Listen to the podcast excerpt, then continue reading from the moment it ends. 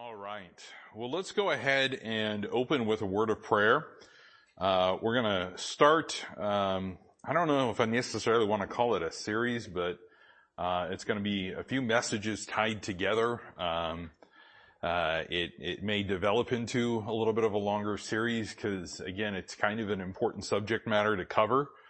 Um, but um, uh, we'll get into it in just a second. But let's go ahead and pray first. Dear Heavenly Father, we just thank you again for the time that you have given to us uh, to just come to your word, to study, to learn, to receive instruction. And Lord, I just pray that tonight all of our hearts would be uh, very soft and tender, ready to listen, ready to hear your word.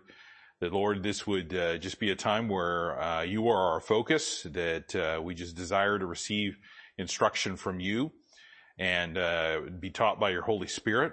I pray, Lord, that you just be with me and my voice. Uh, just help me with this little bit of a cough that's going on, but um, Lord, I just pray you just uh, help it and uh, can get through uh, the uh, the lesson tonight. And again, Lord, I just thank you for all that are here, and I do pray for those that that cannot be here, those that are going through uh, some health issues and some trials and some such.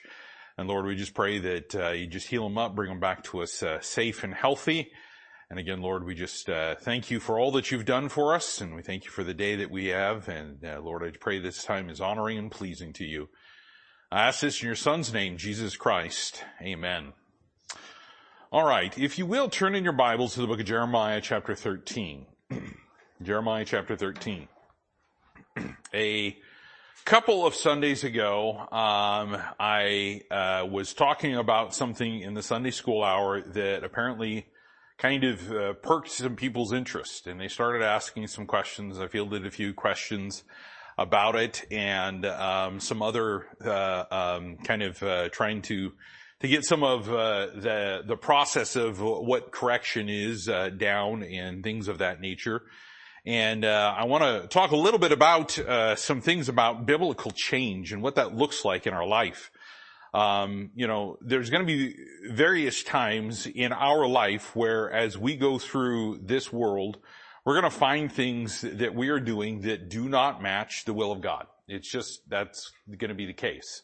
Uh, we're going to find things that uh, we may find some sin, we may find some pride, we may find some uh, conditions of the heart that we need to adjust. So this is this is kind of a broad-based uh, beginning part. And uh, when we talk about biblical change and what that means, uh, we are talking about uh, change that is enduring, change that is lasting, change that is not a surface, uh, really quick, you know, for the sake of maybe relieving something, but to really get some sort of uh, um, change that pleases God. Because again, this is what it boils down to is change is about pleasing God. And we'll get to that in just a minute.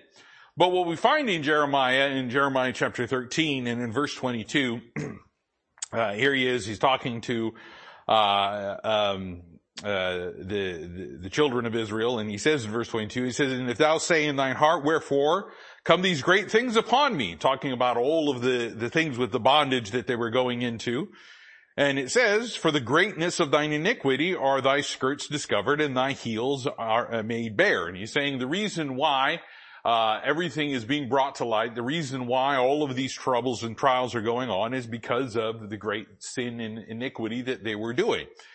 And in verse 23 it says, can the Ethiopian change his skin or the leopard his spots? Then ye may also do good, excuse me, then may ye also do good that are accustomed to do evil. And here he is, he's talking about how difficult change is.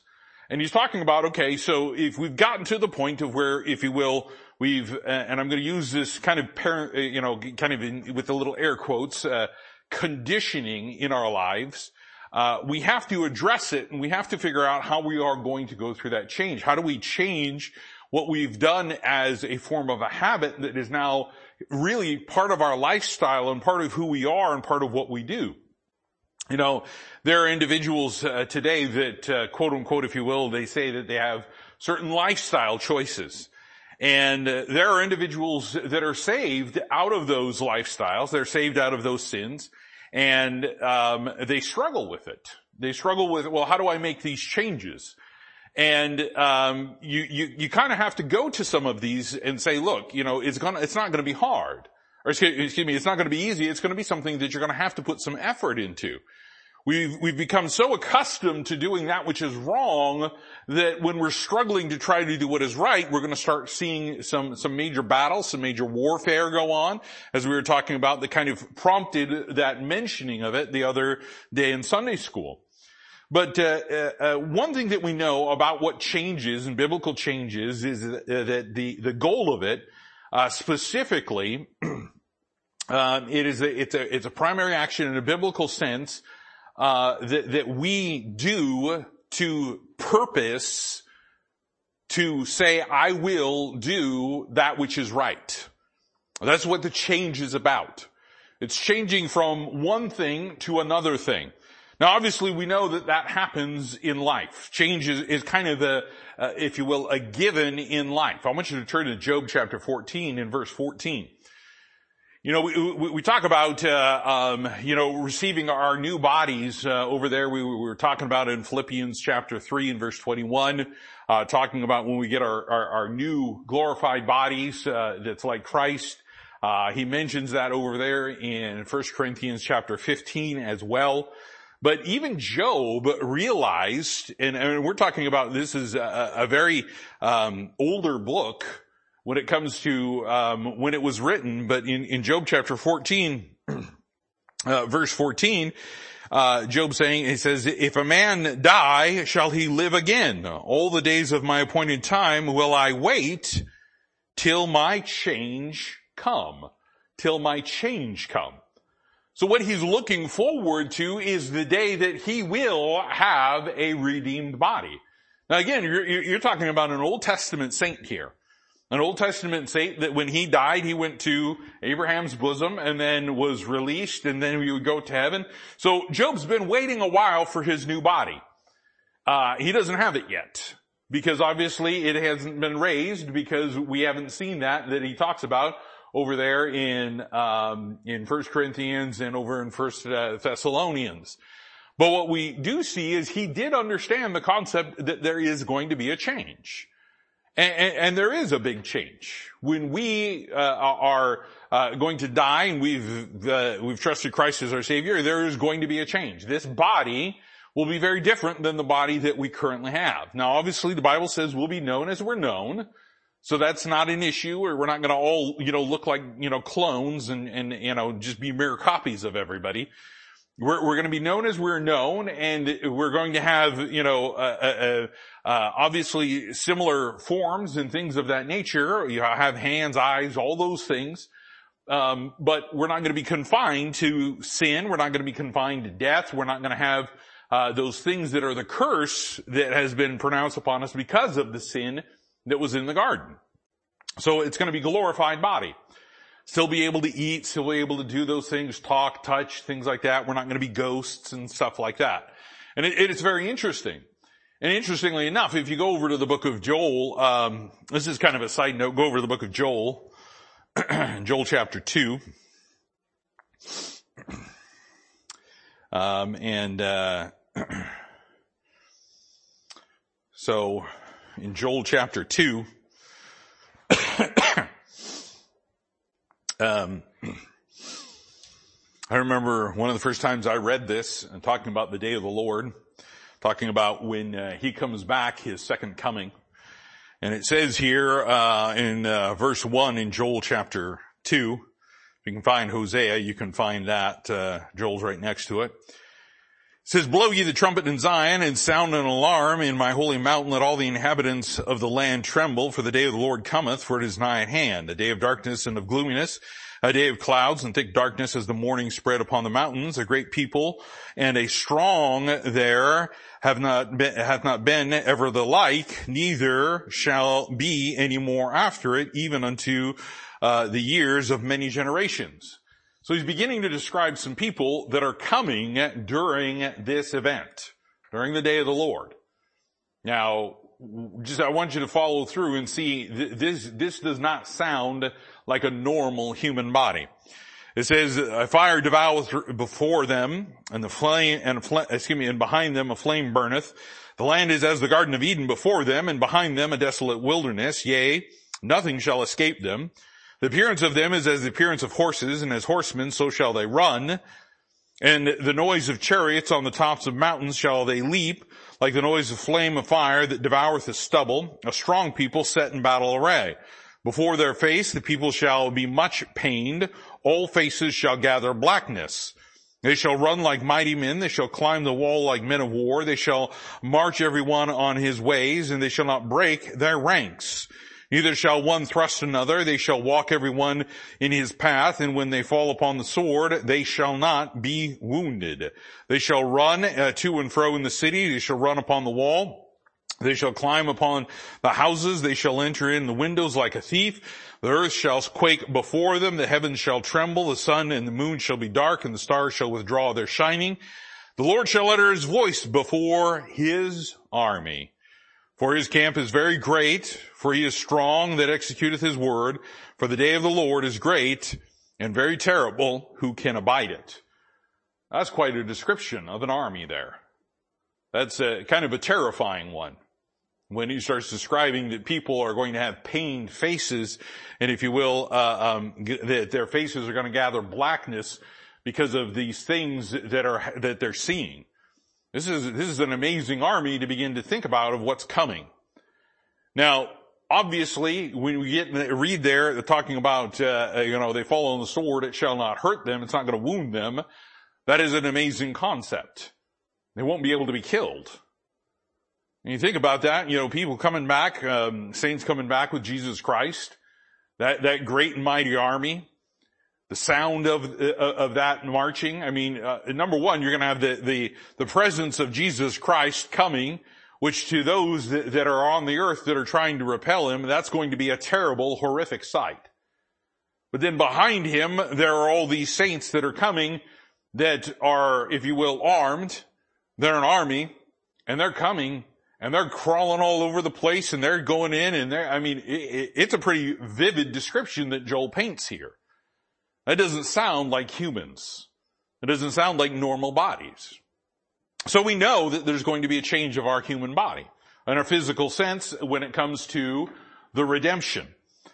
But if we go over to 2 Corinthians, 2 Corinthians chapter 3, we see some other things about change. And there is a reason why I'm wanting to mention these things about change. 2 Corinthians chapter 3.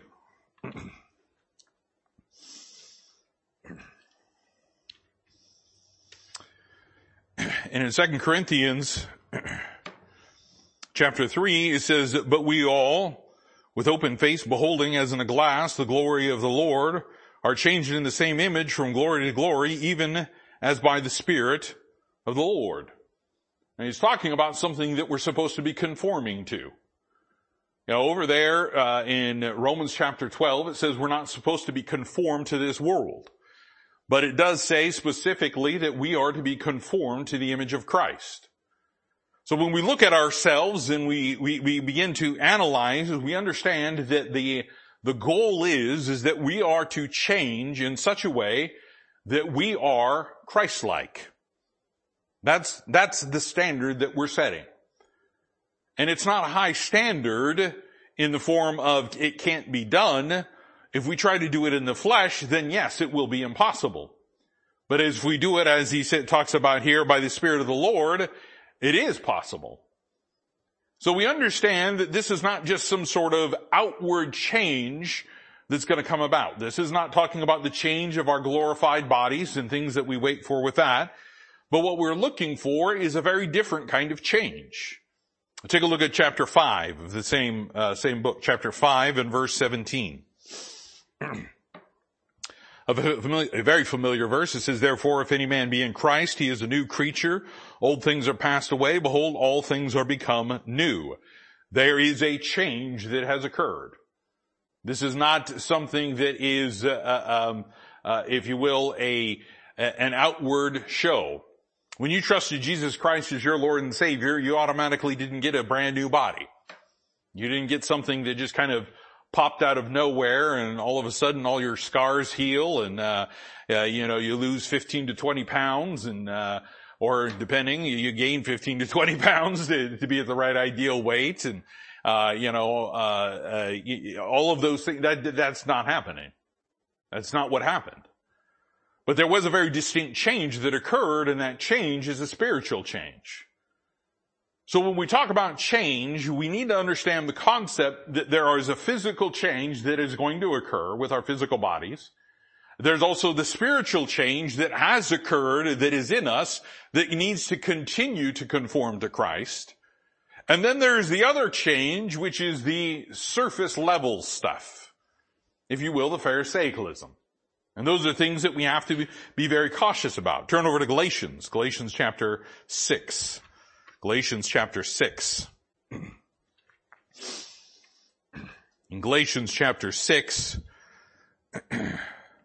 in verse 15, it says, For in Christ Jesus neither circumcision availeth anything, nor uncircumcision, but a new creature. So here he is talking to these uh, Galatians that are caught up on the physical. They're caught up on the physical in such a way that they're thinking that that physical uh, that is being taught to them by Judaizers and Pharisees, if you will, is the real change that needs to occur. Look, just because somebody breaks a, a physical habit um, doesn't mean that there has been real, genuine change in the heart. We have to understand that. And what he's talking about here, it doesn't matter whether it's circumcision, uncircumcision, the flesh doesn't matter.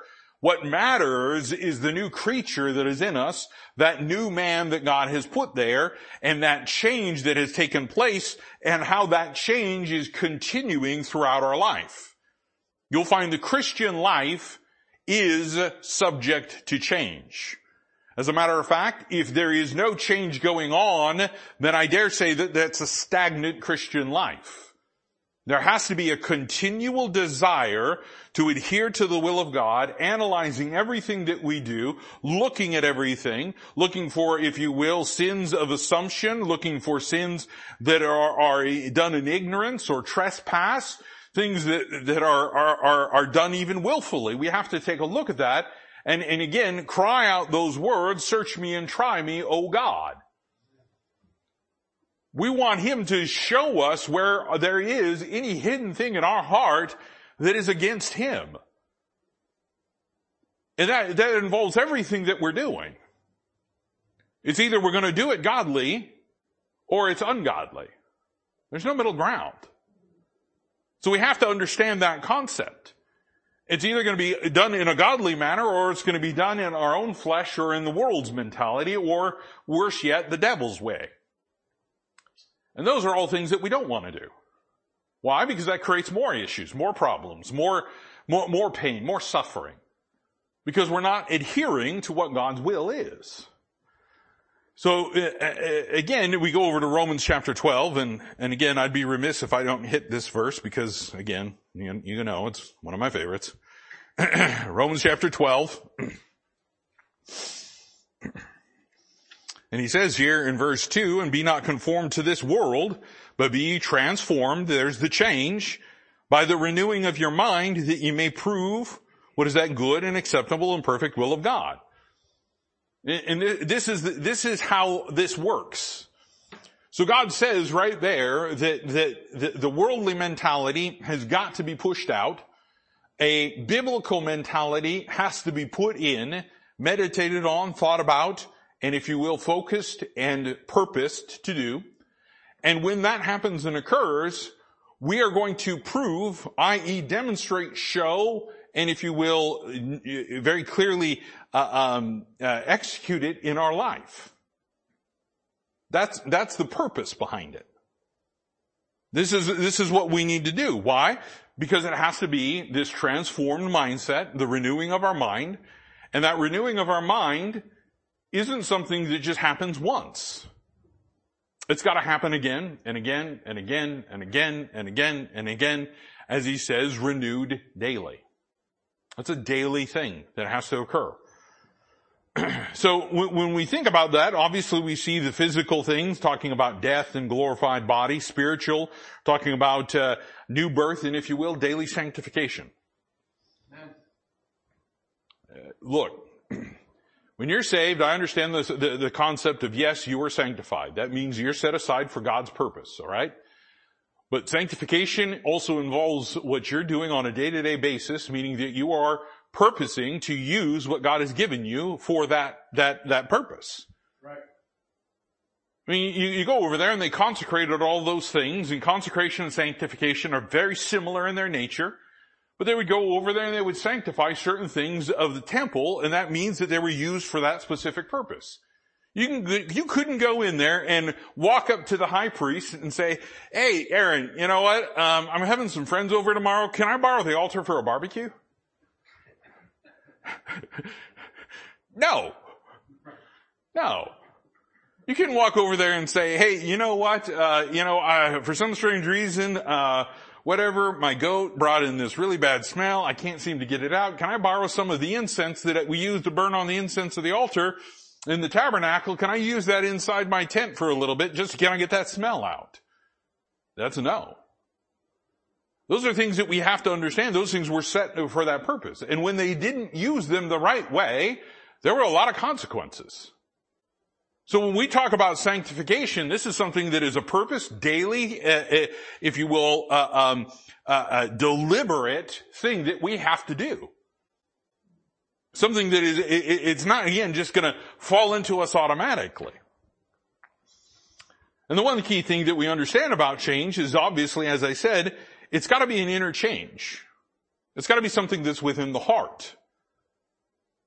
It's gotta be something that is, is, if you will, soul and spiritual. If it's fleshly and only fleshly, then it's superficial. It doesn't do anything. There, there, there's nothing really there. It doesn't have depth. And we'll get to that in just a minute. But real, substantial, biblical change. And this is one of the key things that I want us to understand. Real, substantial, biblical change requires the Holy Spirit to alter your heart. It requires an alteration. You go in, you get a suit done.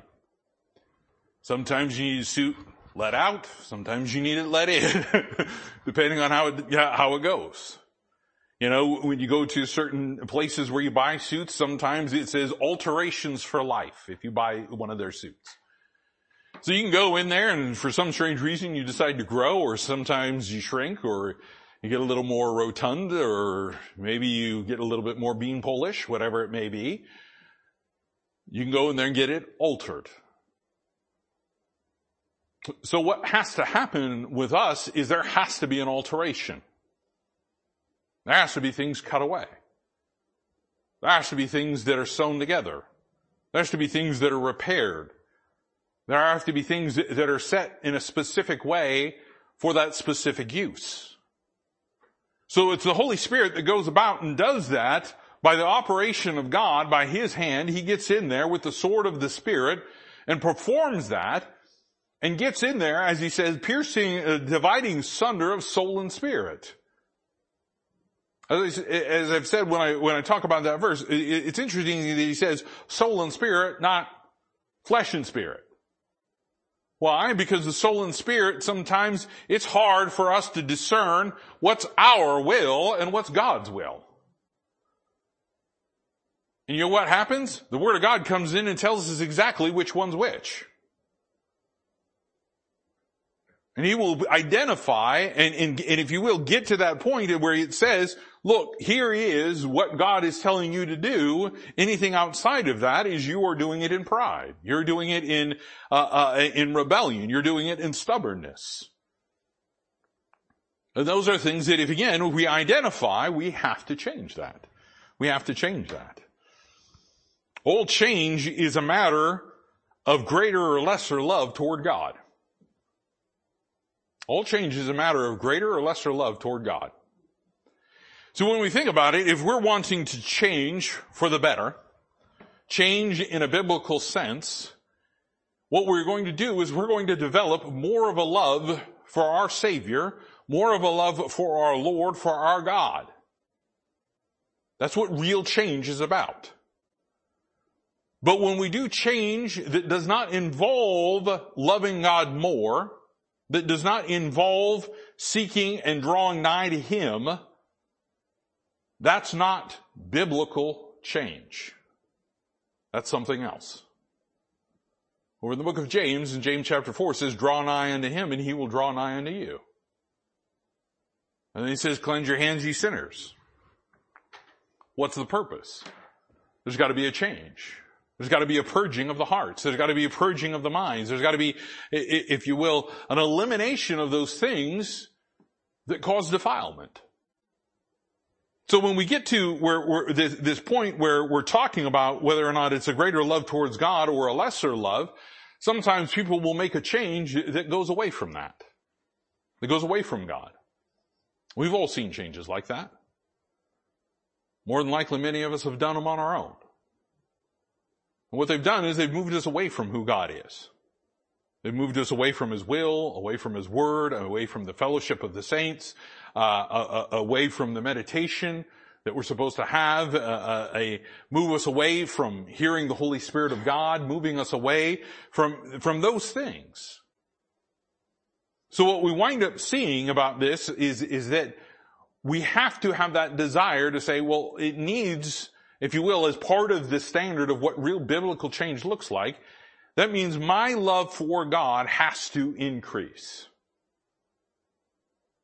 So when we start looking at change and we start saying, okay, well, I know I need to do biblical change. Well, how do I go about doing it? I need to do it, number one, in a way that is going to make me love God more. That's going to draw me closer to Him. If a change doesn't draw you close to God, that's not, that's not a change you want. That's something else. That's something totally else. Totally different. So what we realize is as we go over to Hebrews chapter 4 and verse 12, where he talks about the sword of the Spirit, he says it's quick, it's powerful, sharper than any two-edged sword, dividing asunder soul and spirit. So, and it discerns the thoughts and the intents of the heart. So if we're, we're, we're having issues where it comes to discerning, okay, is this biblical change or is this just change? Remember when the candidates were running around talking about real change? They wanted real change. Wanted change, wanted change, wanted change. And it's like, I get it. People are tired of the status quo. But the change that they wanted was not good change. And the change they wanted was something that was very dangerous for this company, uh, country.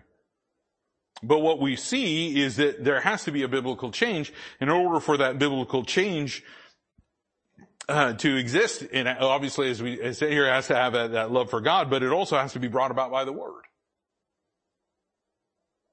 It has to be brought about by the Word.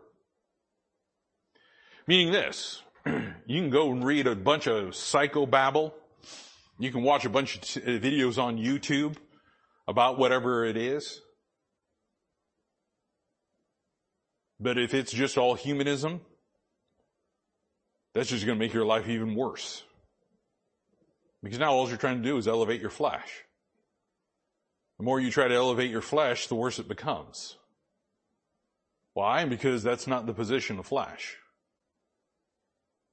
It's not where it belongs. Why? Because all flesh falls. So we understand that it has to be brought about by the Word. Has to be brought about by the Word. Uh, it has to be blessed by the Holy Spirit of God. It has to be blessed by the Holy Spirit of God. I know people that will try to make changes according to the Word of God, but they've decided they don't want the Spirit telling them what to do. They're going to take the Word of God, they're going to use it for themselves, and they're going to use it in such a way that they're going to try to improve their life. They're going to take all those things that they find in scripture and they're going to try to better themselves and make themselves look good and make themselves, if you will, try to seem like they're pure and they're holy and all those things. You know what that, what that looks like? The Pharisees. Because that's exactly what they did. The Holy Spirit wasn't there. How do we know the Holy Spirit wasn't there? Because Jesus Christ's very first miracle is dealing with the, with, with, the Holy Spirit and the joy because they were a joyless, they were a joyless nation. The Spirit had been long since gone. So when we start looking at that, we need to understand it has to be blessed by His Spirit. It has to get us to grow in Christ and it has to bring us closer to the likeness of Christ. A lot of people will try to mirror someone else. There's all sorts of gurus out there. And, and, and, look, I'm not picking on anybody and I'm not saying that anything that these guys say is, is bad or whatever. But I'll tell you, there are certain individuals that will, will find somebody that sounds really good and they will try to mirror that person.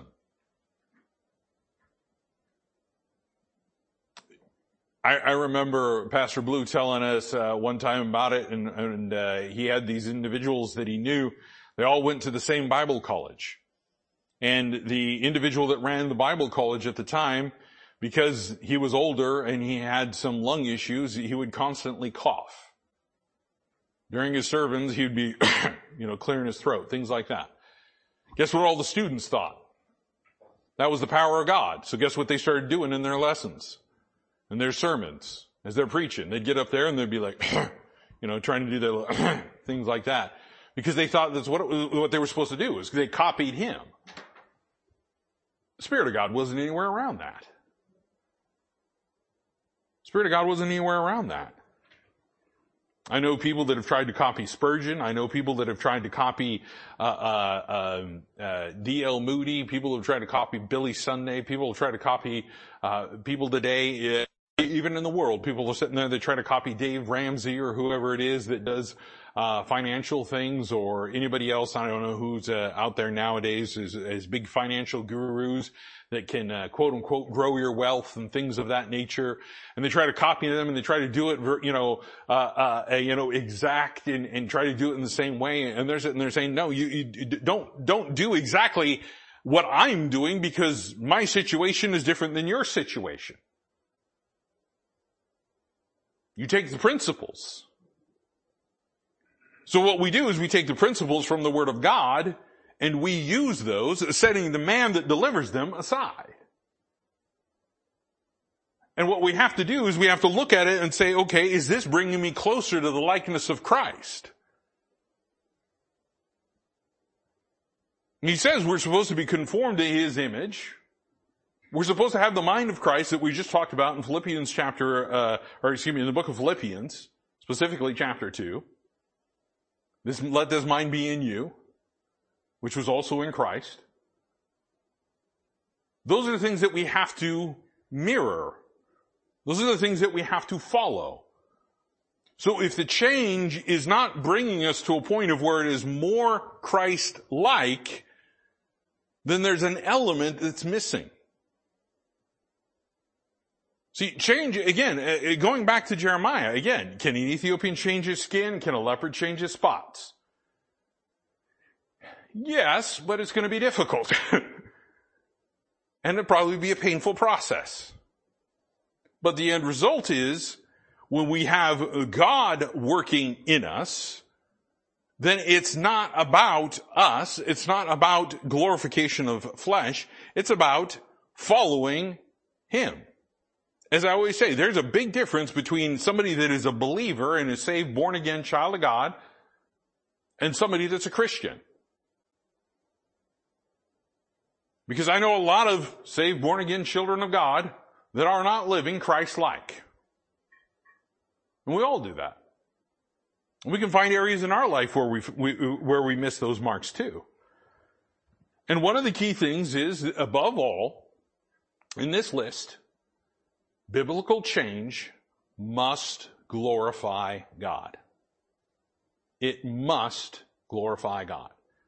Glorifies ourself, glorifies a program, glorifies uh, uh, somebody else that's helping us, glorifies anything of that.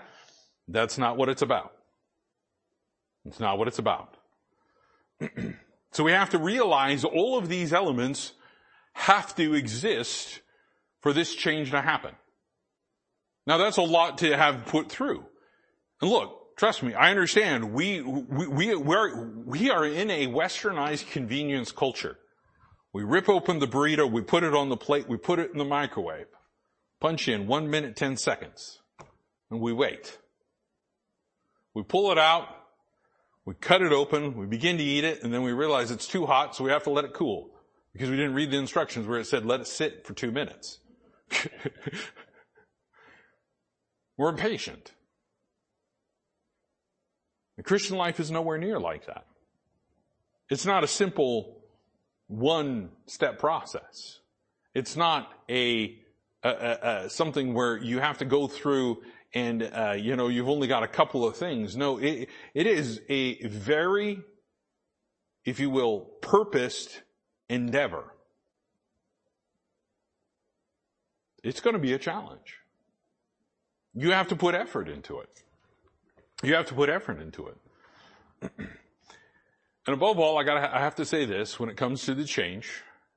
No change is acceptable to God until there is a positive change towards God. No change is acceptable to him unless it is a positive move towards him.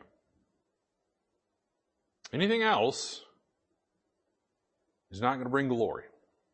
Anything else is going to be for ourselves. And why is that? Because here's the, here's the issue. When we start talking about real change, we understand that there's, if you will, two planes in this. There is the horizontal plane, which is what men and women see. And then there's the vertical plane, which is our relationship with God. And if that relationship with God, that vertical plane isn't what it's supposed to be, we're not receiving the wisdom that is from above, we're not endeavoring to, to, to pray to Him and to seek His will and to hear from Him, and there's no communication there, the change that is in the horizontal plane will only be a temporary, superficial change. And guess what happens? Six months down the road. Right back where you started from. Because what we begin to look at is when we look at what real change looks like, we have to take a look at what Jesus Christ said. So let's take a look at a couple of passages. Let's go over to Mark, uh, yeah, let's go to Mark chapter 4. Let's start there. Mark chapter 4. This obviously shows up in Matthew chapter 13 and over there in Luke chapter 8. This is the parable of the sower and the seed. And in Mark chapter 4 and in verse 3, he says, Hearken, behold, there went out a sower to sow. It came to pass as he sowed, some fell by the wayside, and the fowls of the air came and devoured it up. Some fell on stony ground where it had not much earth, and immediately sprang up because it had uh, no depth of earth. But when the sun was up, it was scorched, and because it had no root, it withered away. Some fell among thorns, the other, excuse me, and the thorns grew up and choked it and yielded no fruit. The other fell on good ground and did yield fruit and sprang, uh, sprang up and increased and brought forth some 30, some 60, and some 100. So when we start taking a look at this, now obviously there's a lot of concepts that we understand about this. We understand the seed is the word of God because we've talked about this parable quite a bit. But I will say this, when it comes to biblical change, if you notice, there's a few things that are going to happen. Some people can go out there and they can, you know, their, their heart is there and somebody will tell them there will be the Word of God and that change, Word of God just has no effect because it never got there. Never got there. Sometimes it goes in and it's a superficial thing. Just like he's just talking about it on that uh, stony ground, uh, um, on that, if you will, hard ground where it had not much earth. What happens? Doesn't have a lot of earth. Guess what? It's a, it's a change. It springs up and withers away. There was a change. But what was the problem? It was superficial. It never got to the heart. It never got to the heart. It was just right there on the surface. Change is like that. We begin to realize that change can, can, can have that, if you will, that pattern where again, sometimes the things we're, we're, you know, we're completely obtuse. We don't get it. Bounces right off of us. And sometimes, you know, there's something we feel a little bit of conviction like, hey, maybe I should stop that. Yeah, I want to do what's right. Yeah, I want to do with the things that God tells me to do. Uh, and if you will, it's uh, it's just simply altar confessional time. And then as soon as they leave the altar, withers away. That's not real change. And sometimes there's change that, that, that might be there. Maybe that got in there. But there was no pattern of, if you will, good ground. It was still within the world. I'll tell you this, when you have change that is, involves the world and involves those thorns of the world, guess what? No fruit. There's no fruit meet for repentance. There's, there, there's nothing there. Oh, it looks like a nice plant. But there's no evidence of the Holy Spirit. There's no fruit of the Spirit. No fruit is being yielded. So what we begin to look at is we begin to look at how change occurs. Would you go over to second, uh, second Timothy. Second Timothy chapter three.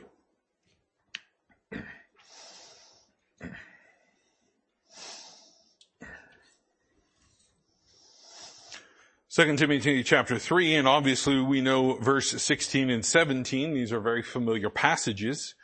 But again, it says all scripture is given by inspiration of God and is profitable for doctrine, for reproof, for correction, for instruction in righteousness, that the man of God may be perfect, thoroughly furnished unto all good works. You know, I look at verse 17 and I, and, and, and I look at that and it says that the man of God may be perfect.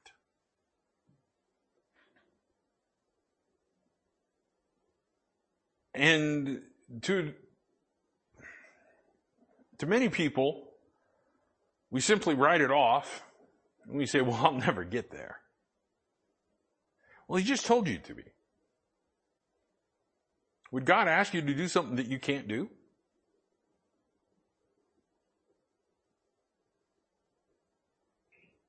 God described Job as perfect, yet he had a full officer's dress down at the end of the book.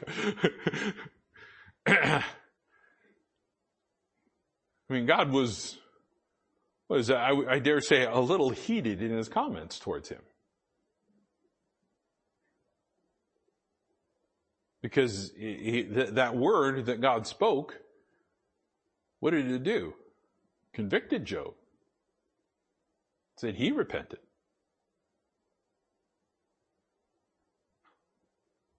Now, when we begin to realize that God still called him perfect, upright, and a man that eschewed evil, it kind of gets us to the point of where we realize that we need that Word of God to do that. Because that's what these verses are about. Because it starts off with all Scripture. All Scripture. All Scripture. All Scripture. This isn't the, you know, eh, eh, there's a bunch of these people running around, these hyper-dispensationalists that run around, and they've got like, you know, two verses in the book of Ephesians that only applies to this church today. or, or, or, or they limit themselves to the Pauline epistles. Man, what a sad existence. What a sad existence. Because the beauty of the Word of God is not limited to the Pauline epistles. Book of Proverbs, Psalms, Job. I, I don't know why. I, I, for some reason, I keep going back and rereading some things in Deuteronomy for some reason. Deuteronomy is a tough book. Yeah.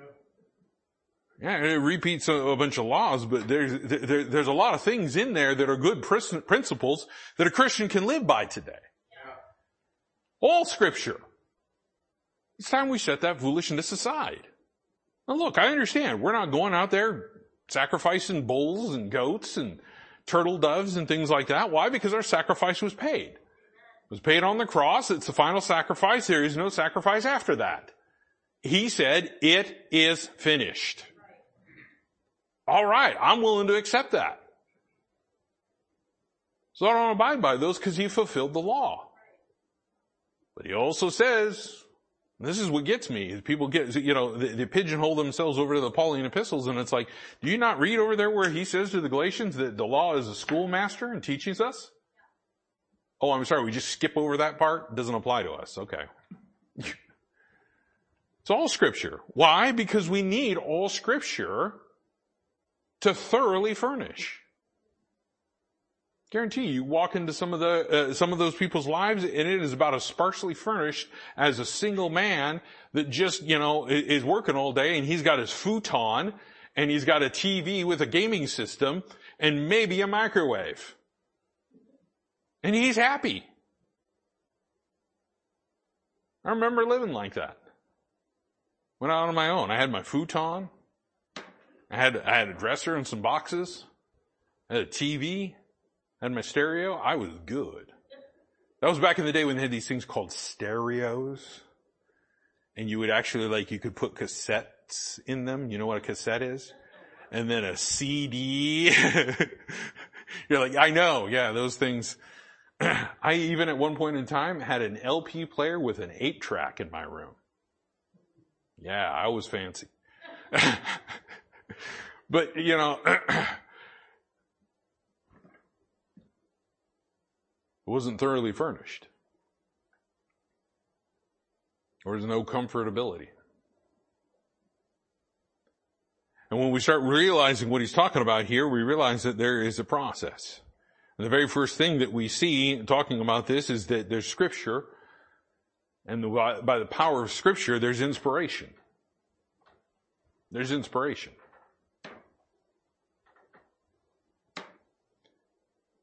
Now, when we think about that for a minute, when we think about what God did in inspiring His Word, we have that inspiration right there in front of us. What more inspiration do we need to, to, to go serve God? What motivation do we need? It's all right there in Scripture. If it's given by inspiration, then that inspiration can obviously come to us and, and, and we realize that, and if you will, it can inspire us to do what is right. That inspire is a spiritual term that deals with the Holy Spirit and deals with the Holy Ghost, as he says, moving in, in, in the men of old to write these things down.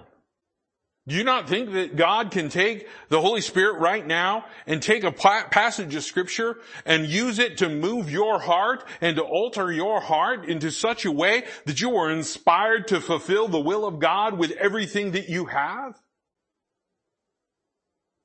It can. It absolutely can. But we realize, obviously, as I've said before, it first starts right there. And then we see it's profitable. And this is one of the most important parts about this verse is that when we see it, when it comes to change, is that that is fruit bearing. It is fruit bearing. Real, true, biblical change will bear fruit in your life because it is being led by the Spirit, because the Word of God is there, because you're wanting to please Him, because you're giving Him the glory, because you're seeking His acceptance, not the acceptance of man, because you're very clearly looking at this and saying, hey, I want a real close relationship with God. That's profitable. That's profitable. You realize that before you trusted Christ as your Savior, your life was unprofitable? You had nothing to account for in the afterlife. Zip, zilch. You're going to stand in front of a, a, a holy and just and mighty God at the great white throne judgment. He was going to look at your works and he was going to say, well, I see a lot of nothing. But then Jesus Christ you heard that gospel? You trusted Him as your Savior? New creatures there? Profitability starts increasing. Why? Let's just think about this. The profitability that comes from the word of life. You're saved. You're saved from death. Okay. You have forgiveness of sins. You have eternal life. You have His grace and His mercy continually throughout your life.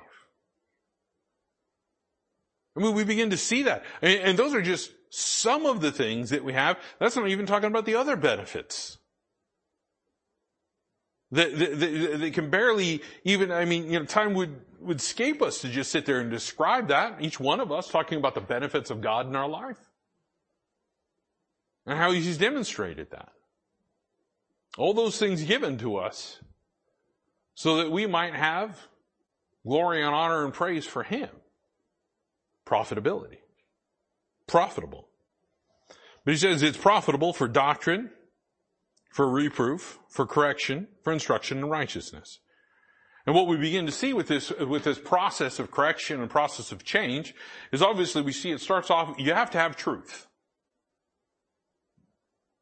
Real change starts with truth. Real change starts with truth. Scripture. If it doesn't start with truth, it's not going to matter. You know, people always think, well, you know, they think doctrine is some big heavy thing like understanding the book of Revelation in, in detail and every single beast and every single thing and this means that and that and, so on. Okay, that's not doctrine what he's talking about here. It's not limited to just that. They think doctrine is like some prophecy things. Well, that's, that's, that's tough doctrine. You know what's tough doctrine? Trying to figure out how I'm going to live for the will of God tomorrow. That's a tough doctrine. Well, let's just be honest. We have to get to the point of where we start thinking about that in that sense. Doctrine is what is taught as truth. And then we go through and we see the next thing, we see reproof. Demonstrating what is right. Demonstration of what is right. When somebody is reproved, they say, that's not the way to do it, this is how you do it. Now sometimes there's the rebuke of, don't do that, right? But if we just do, don't do that, and there's no reproof to follow up with it, then we're kind of stopping. Don't do that, do this. Reproving what is right. Reproving that good, perfect, acceptable will of God, right? Romans 12. Reproving it. And then we see correction. Why? Because sometimes we start erring in different ways that we need to be put back on the right path. Being somebody that that um, has a hobby where where uh, where I do target practice and shoot and things like that, you know, there you are, and you've you've got the rifle pointed down range, and you're pointing at the target, and you move that rifle just one millimeter, you realize what the impact is greater on down the road? This is, this is, this is an age old sermon illustration. You move it ever so slightly down here at this end. When you're shooting down to distances of a thousand yards, it makes all the difference in the world. All the difference in the world. So you know what shooters have to do when they're shooting those distances, thousand yards? They have a good sturdy platform. They have a foundation. To be able to hit that mark, they have a foundation. That foundation is Jesus Christ. The more we're like Him, the more we'll hit that mark every single time. So correction. And those little changes that we make right now are going to have a huge impact later on in our life. Whether it's for right or whether it's for wrong. A little adjustment now means a big change down the road. A big change. And here he is and he says correction and he says for instruction in righteousness. We need instruction in what right, what is right. How to do it. The exact way God wants it done. And you go over as an example, he, he, he says over there in Ephesians chapter 4, uh, just turn with me and, and, we'll close with this. But in Ephesians chapter 4, just, just as an example of what that looks like, that instruction in righteousness in Ephesians 4, he says, uh, right there, he says in verse 29, let no corrupt communication proceed out of your mouth. How many of us have failed at that? Colossally. Moving on, lest we get convicted. But that which is good to the use of edifying, that it may minister grace unto the hearers. And he says, okay, all right, so don't have corrupt communication, you need to edify. And then somebody says, well, what do you mean by edify? What does that look like? And he says, great, okay, let's do this. Let's go down here a little bit further. And here's the description.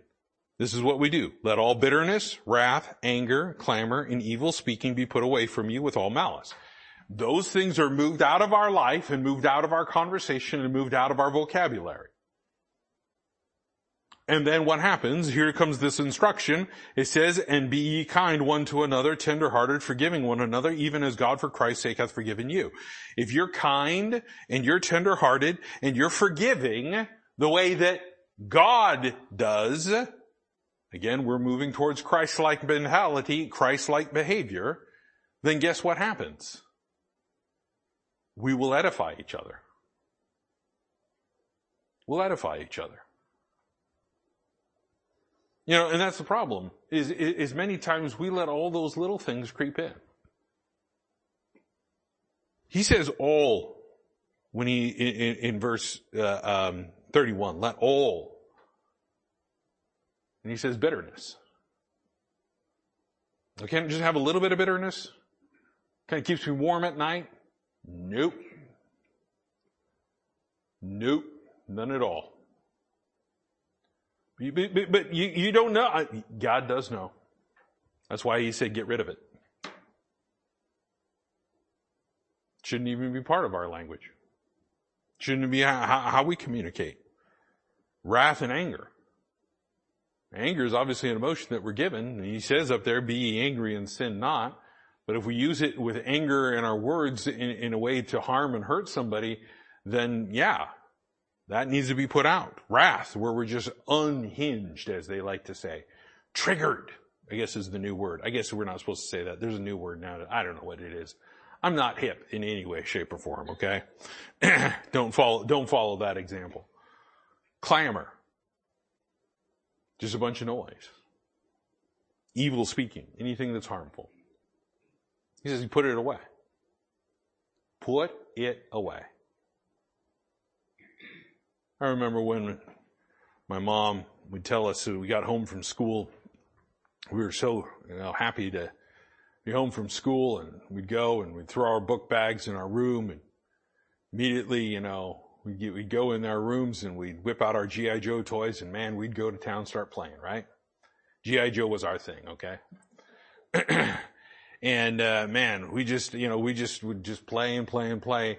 And then mom would inevitably say, Hey, it's time for, time for dinner. Put away your toys and come and sit down. Well, depending on how big of a mess it was, it could take a while. But it was always put it away and come sit down. Put it away and have some time of fellowship. Put it away and get some nourishment. Put it away and rest for a minute. I keep thinking about the same thing about putting away. We put all that stuff away, guess what? I guarantee you, you'll have a lot more peaceful life. A lot more peaceful life. Just putting all of it away. Not keeping any of it. And making sure you go to God and say, God, I want all of it gone. Show me where even the smallest bit is because it doesn't please you. Small change. Big effect for Jesus Christ. Now, next week we'll take a look at a, a little bit more about this process, taking a look at some of the issues that I talked about with the vertical first, uh, when we start talking about some of the things that Christ said, talking about biblical change, what it has to take into account. A biblical change not only takes into account God, but it also, according to Jesus Christ, takes into account those that are around us, our neighbors, mankind. And we'll start talking about that, Lord willing, next week and uh, get into a little bit more detail about it. But again, like I said, the whole purpose behind it was is I had some people asking some questions about some stuff. And uh, this is just something that I thought, well, let's just put it together. Let's go through it, whether we need it, whether we're not, whether it's apropos at this time, whether it isn't.